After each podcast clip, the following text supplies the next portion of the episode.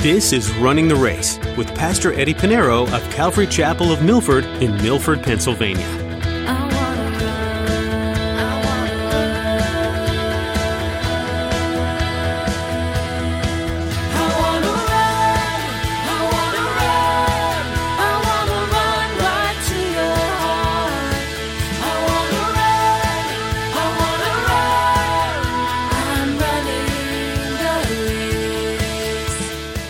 Took a man who's about to be beheaded in prison for us to enjoy 2 Timothy. You know, when we study the Word of God, always keep in mind that there are uh, bloodshed for the, for the gospel, for the truth of the epistles. Men have died, they suffer persecution. You know, you know, there's so many reasons to respect and love and cherish the Word of God. Not only because it's of God, but what the men of God had to go through for us to study it today. It was a dark, rat infested, frigid, and terrible place. Yet, Paul didn't worry or fear, nor did he wail and complain. Instead, as Paul was imprisoned for the last time in his life, he used his last moments to encourage, to teach, and to love Timothy. As Pastor Eddie will teach you today, even the worst prison couldn't erase Paul's joy and purpose. It simply increased his desire to get the gospel truth out into the world. He suffered and eventually died for the sake of the gospel. But he continued to rejoice in all God had called him to. Well, let's join Pastor Eddie in the book of 2 Timothy chapter 1 as he begins his message, Greetings from Paul.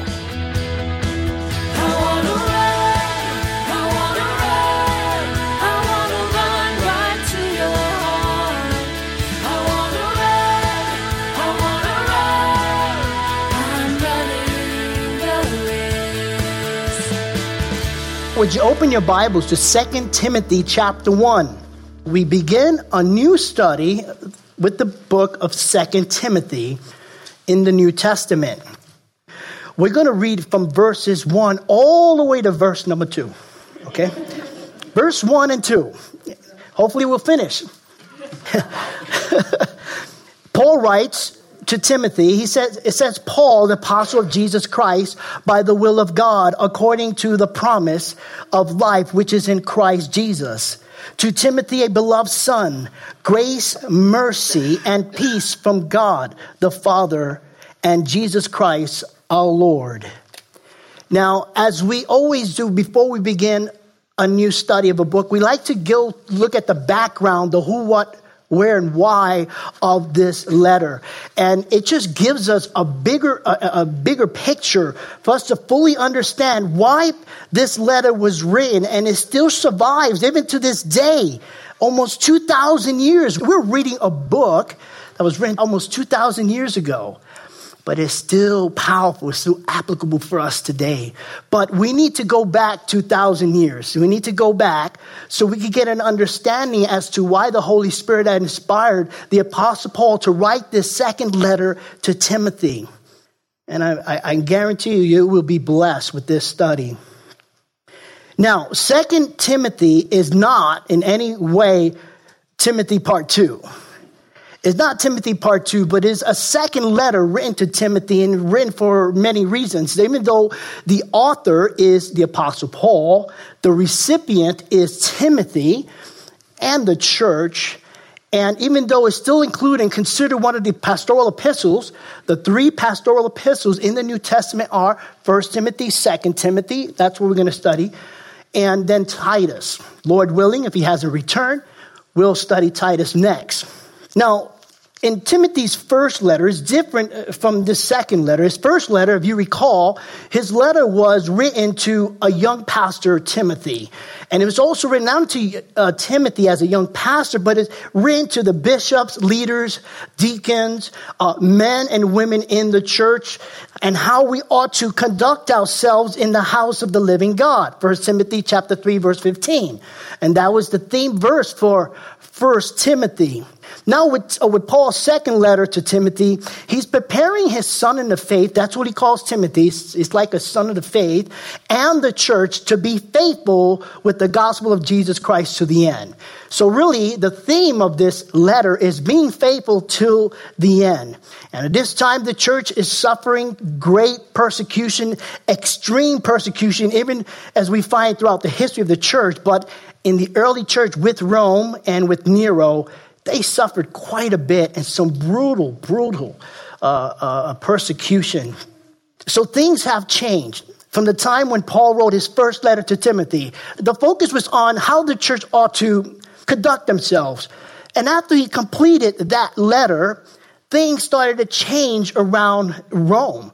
And so now Paul, he's writing to Peter again, but the message is different now. Things have changed for the church since Paul's first letter, which was written around AD 62 to AD 64. And it turned for the worse. The persecution for the church has intensified. It was around AD 64, after Paul finished writing this letter to Timothy, that the emperor of Rome is Nero, Claudius Caesar Augustus Germanicus. I hope I said that right. Anyway, he was the the emperor of Rome at this time. And Nero began to persecute the Christians shortly after he ordered, he ordered the torching of his own city of Rome. He ordered the torching of his city. He, he gave the order. The city was burning. And this was according to a Roman historian, Tacitus. Um, and this burning took place for six days and six nights. So the city was being burnt. And what you're seeing right now is the persecution of the Christians and what Nero would do with the Christians because he started to blame the Christians for the fire. He ordered the burning of his city and the burning down of wooden sticks of the, of, of, the poor, the stone mansions of the rich, public buildings, pagan temples, and shrines were all being burnt down. And Nero blamed the Christians. And this is how he persecuted them by dipping the Christians into tar, tie them to a pole, and light them up in fire, and they would be burned to death. And here in this picture, because historians say that he would right through his garden, that would be his palace. And as he lights up the Christians on both sides of this, of his court, he would go on his horse and he would be riding his horse naked and he would mock the Christians as they're burning to death alive. And he says, Light up the world, Christian. Light up. Let your light shine. Mocking the scripture in which Jesus said, We are light in a dark world. And this is what's going on in uh, during this time as Paul is now putting pen to papyrus and now writing a second letter to Timothy. And while this was taking place throughout Rome, the Apostle Paul, now he's in prison. He's in a prison in Rome, most likely by the order of Nero. The prison was tradi- traditionally the Mamertine prison. This is the prison in which you will see, you can still go to Rome and find a prison. That, that this is the or maybe one of the few prison cells in which uh, they would keep their prisoners. And uh, it may, even though it doesn't look good now, but it, it was probably was worse back then. You have Roman soldiers in the second level, even outside, guarding those who were put into this cell. And this cell was a, a hole in the ground. It was a single hole. This hole uh, was it, uh, this, it would gave uh, this cell light and air and all they had was a few straws for a mattress, but it was cold, it was dank, it was dark, it was rat, it was rat infested. And you'll find later on, Paul is going to tell Timothy in this letter, hey, bring my cloak before winter because it's cold now. Imagine later on when it, when it gets colder. So here uh, in this cell, you'll find where Paul wrote Second Timothy. He's writing this letter. It's amazing. You put God, godly people in a cell and they start writing books. It's the pastoral epistles by Paul. Uh, you put John, the beloved, you put him in the island. You tried, you know, they, the historians say that they that uh, Domitian one, attempted to boil John, the beloved, the disciple of Christ, wanted to boil him in a conduit of oil. It wasn't successful, so he sent him to an island of Patmos. You send him to island of Patmos, what happened? He comes back with the book of Revelation. And that's the way God works. Because I can guarantee you, neither one of these men were concerned about their the state and where they're in. They weren't concerned the fact that they were in, wrongly in, in prison or accused of really no crime, being in abuse, and they weren't selfish, thinking about themselves. They were mindful of the things of God, and they were mindful to write and, and encourage the saints. And that's exactly what Paul is going to do here with Second Timothy. As he's in this cell with only a single hole with, the light and air, in that cell, by the grace of God and inspired by the Holy Spirit, we have in our laps Second Timothy. Think about that. It took a man who's about to be beheaded in prison for us to enjoy Second Timothy, you know, when we study the Word of God, always keep in mind that there are uh, bloodshed for the, for the gospel, for the truth of the epistles. Men have died, they suffered persecution. You know, you know, there's so many reasons to respect and love and cherish the Word of God, not only because it's of God, but what the men of God had to go through for us to study it today. It just blows me away. It just blows my mind that we're able to study this book. How often we find a book like this on a shelf. We have so many colors, so many translations and versions, so many kinds. You know, I have one in my workshop that's waterproof. they make one for camping, for campers. but do we understand the purpose of this book? It's so sacred. And but we see Paul now, he writes this letter while in prison Mind you, he wrote Philippians while he's praying. While uh, it was amazing about Philippians, Philippians is a book about joy. You want to be encouraged? Read the four chapters in Philippians. 19 reference of joy. Rejoice in the Lord always, and again I say rejoice. Meanwhile, he's in prison. How does a man write a book about joy when he's in prison? Only the Spirit of God. Saints, we have treasure we have something of great value on our laps, and we need to honor it and respect it. And we need to study it, its life. So, Paul writes his second letter to Timothy for three reasons. Three reasons. Number one, to encourage Timothy, you and I as well, to be faithful to the end. To be faithful to the end. Second, to encourage Timothy to remain faithful to the work of the gospel. Be faithful to the gospel. Be faithful to the Lord to the end, be faithful to the gospel, and finally, to pass on the mantle of ministry to his son Timothy. That is what this letter is all about. Encourage the saints to continue forward in faith in Christ Jesus, to be faithful in studying the word and teaching and sharing, preaching the word of God, the gospel of Jesus Christ. But here is the mantles being passed on from the Apostle Paul to his young protege, Timothy. And at this time, as Paul is writing this letter, he's, he knows that his time is at end. He knows this is it. And in fact, this is what he writes in this letter. Let's look at 2 Timothy chapter 4, verses 6 through 7. Paul writes this, For I am already being poured out as a drink offering, and the time of my departure is at hand. I have fought the good fight. I have finished the race. I have kept the faith. I hope we all can quote this at the end of our lives. Paul knows he's about to die. This is the end of his ministry. He's passing on the mantle of ministry to his protege, Timothy. How many of us, I don't know, I know by experience, when a loved one has died at their deathbed, they give you the final instructions. I know I can say that because I've been there. Of all my siblings, I was there with my father, knowing that he was dying. And he gave me his final instructions before his death. And this is exactly what Paul is doing. He knows he's going to die. And he knows that he has to move on but he doesn't care about himself. You're going to find this letter. He does not care about himself. He's concerned about Timothy. As a matter of fact, when he wrote his first letter, First Timothy, when he wrote that letter, he had the hopes of coming to Ephesus and visit Timothy. He said, I hope, I'm on my way, hope to see you there in Ephesus. Things have changed. As a matter of fact, First Timothy chapter 3, verse 14, he, wrote, he wrote this in his first letter to Timothy These things I write to you, that though I hope to come to you shortly. This is what he wrote to Timothy in his first letter. Now he's in prison. Now he knows he's about, is the end of his life.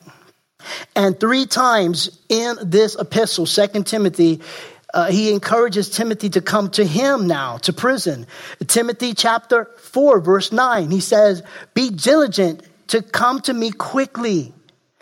Tim- 2 Timothy chapter 4, verse 13, Bring my cloak that I left with Carpus at Troas when you come, and the books, especially the parchments. 2 Timothy chapter 4 verse 21. Do your utmost to come before winter. Come to me quickly, Timothy. Time is of the essence. This is the end of my ministry. I need to pass down the mantle to you. I need to hug you. I need to pray for you. I'm not concerned about myself. I'm concerned about you, Timothy. I'm concerned about the church. I'm concerned about Calvary Chapel of Milford. And this is the letter. With that said, this letter, Second Timothy, is called Paul's last will and testament. Because this is the last book, the last epistle written by the Apostle Paul. The very last, even though you see chronologically the, the way the New Testament canonized, you have First Timothy, Second Timothy, and Titus. Second Timothy was written right after Titus.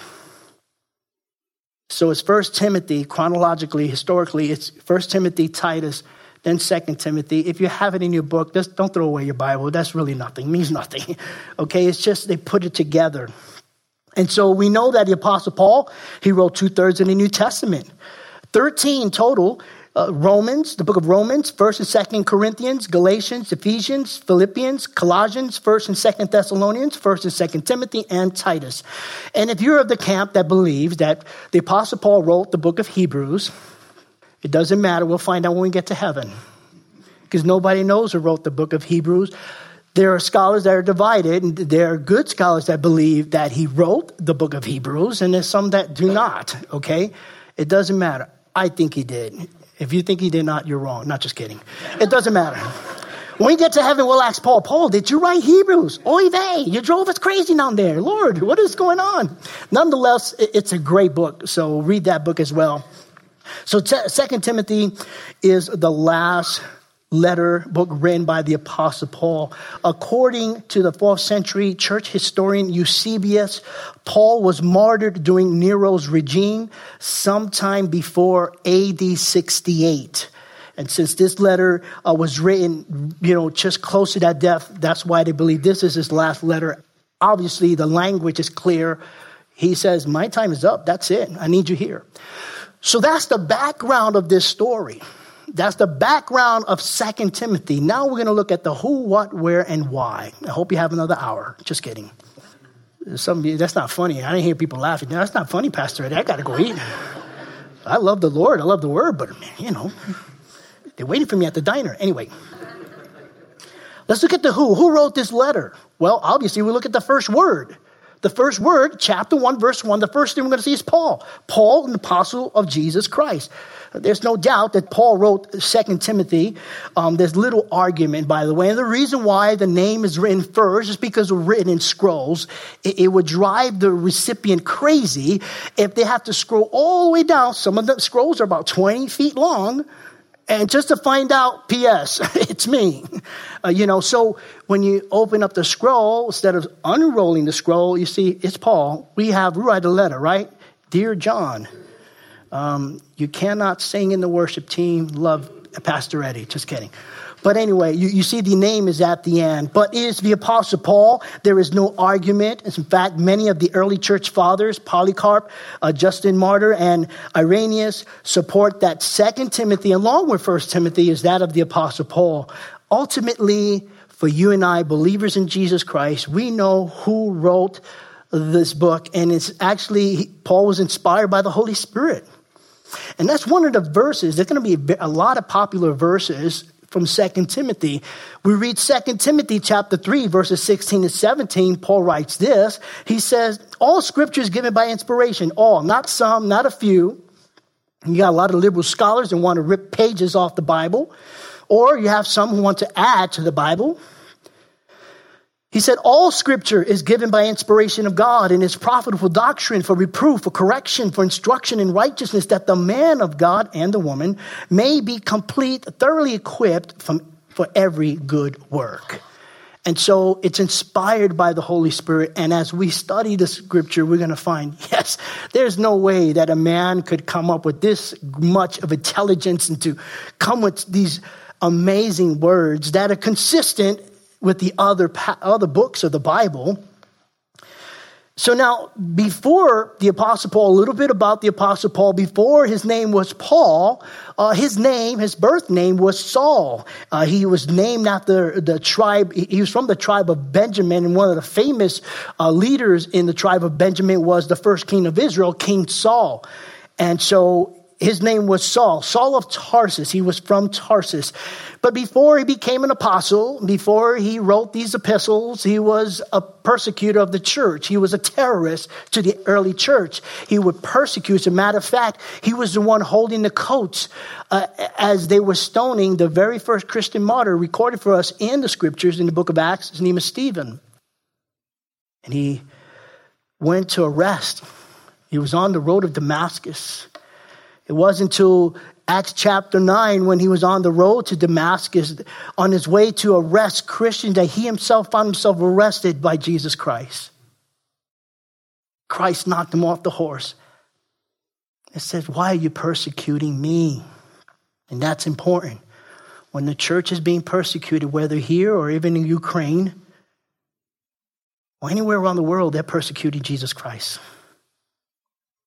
And it was then that he followed the Lord. He became a follower of Christ. His life was changed. So he changed his name from Saul to Paul.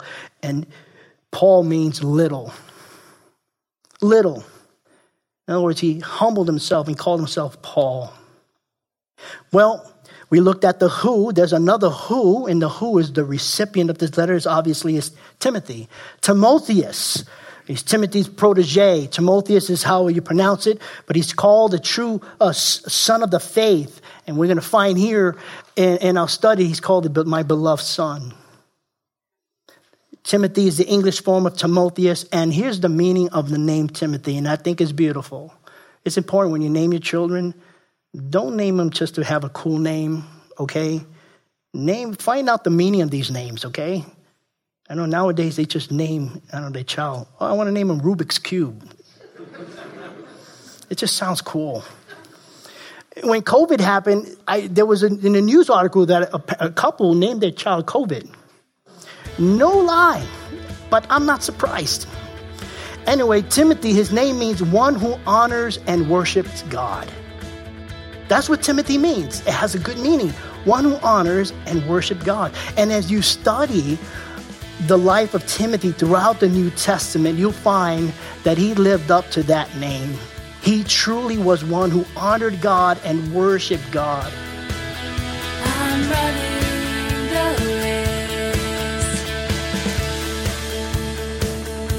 Pastor Eddie Pinero has been digging into the book of 1 Timothy with us here on Running the Race. There's much more to learn from this New Testament letter, but our time has come to an end for today. Before we go, we'd like to invite you to visit our website to hear more messages from Pastor Eddie. Head over to runningtheraceradio.com.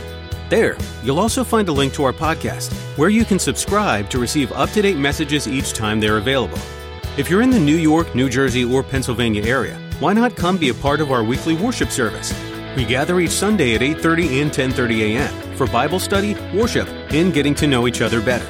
Find more information at runningtheraceradio.com.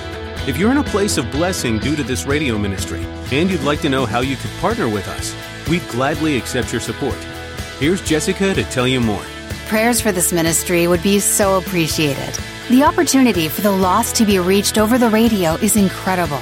So please pray for our listening audience and that what's shared will alter people's lives forever. Another way you can support us is by prayerfully considering giving in a financial way. There's a lot of time and effort that goes into producing this program, and we're grateful for all who are willing to come alongside us to support the creation of each program. If you feel led to do this, you can find a Give tab at runningtheraceradio.com. We hope you'll join us again next time, right here on Running the Race.